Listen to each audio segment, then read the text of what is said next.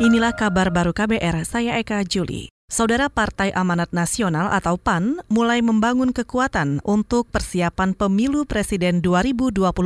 Ketua Umum PAN Zulkifli Hasan mengklaim sedang mengagendakan pertemuan dengan sejumlah petinggi partai politik, di antaranya dengan pimpinan PDI Perjuangan dan Partai Nasdem. Kalau silaturahmi partai itu kan pasti namanya partai politik ya sudah mulai lihat-lihat nanti bagaimana kan 2024 kan sebentar nyampe tuh nggak kerasa ya banyak dibicarakan undang-undang.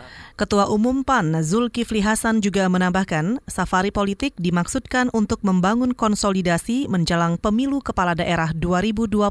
Untuk konsolidasi di tingkat daerah, Zulkifli menginstruksikan jajaran di bawah untuk mengambil inisiatif. Kita ke soal korupsi. Komisi Pemberantasan Korupsi KPK hari ini memeriksa seorang saksi kasus suap pengurusan izin impor bawang putih. Dalam kasus itu, KPK sudah menetapkan bekas anggota DPR dari fraksi PDI Perjuangan I Nyoman Damantra sebagai tersangka. Selengkapnya disampaikan jurnalis KBR Siti Sadida Hafsyah. Saudara Komisi Pemberantasan Korupsi atau KPK pada hari ini memanggil seorang saksi dalam penyidikan kasus suap pengurusan izin impor bawang putih tahun 2019, yaitu pegawai swasta Reino Tri Anggoro. Pada kasus ini, bekas anggota Komisi 6 DPR RI dari fraksi PDIP, I Nyoman Damantra, ditetapkan sebagai tersangka.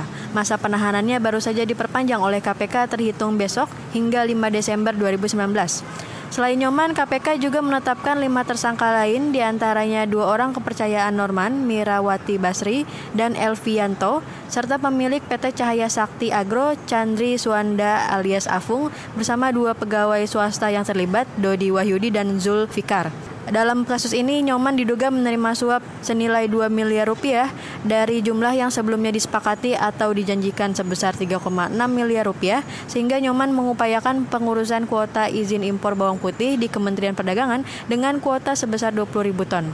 Dari Gedung Merah Putih KPK Jakarta, Siti Sadida Hafsyah melaporkan untuk KBR. Dari soal korupsi, kita ke pengelolaan zakat. Wakil Presiden Ma'ruf Amin mengatakan pengelolaan zakat di Indonesia belum optimal dan masih sangat minim. Padahal setiap tahun pertumbuhan zakat cukup pesat. Bahkan dalam lima tahun terakhir saja, pertumbuhan zakat di Indonesia mampu mencapai 24 persen. Potensi zakat secara nasional menurut Ma'ruf sebesar 230 triliun rupiah. Dalam konteks Indonesia, diperkirakan potensi zakat yang bisa dikelola sangat besar yakni sekitar 230 triliun.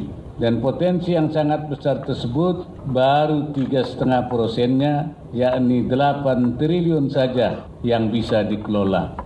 Itu artinya masih sangat besar potensi zakat yang belum terkelola. Wakil Presiden Ma'ruf Amin juga berharap ke depannya ingin menyalurkan zakat dengan tidak hanya sekedar memberi, tapi lebih jauh lagi adalah mendorong masyarakat supaya jadi lebih produktif, sehingga penyaluran dana zakat bisa ikut berkontribusi menurunkan angka pengangguran dan kemiskinan.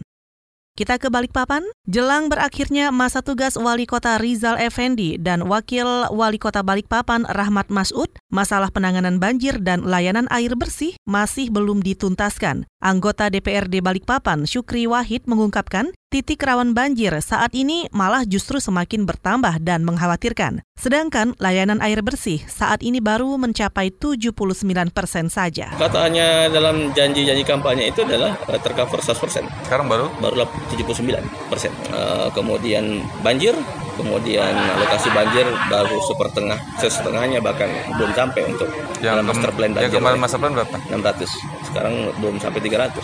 Wah iya harusnya lima tahun tuntas kan, sebetulnya nggak tuntas. Anggota DPRD Balikpapan, Syukri Wahid juga menyayangkan masalah penanganan banjir dan layanan air bersih yang belum tuntas. Padahal Balikpapan merupakan gerbangnya Kalimantan Timur, sekaligus bagian dari wilayah calon ibu kota negara baru. Saudara demikian kabar baru, saya Eka Juli.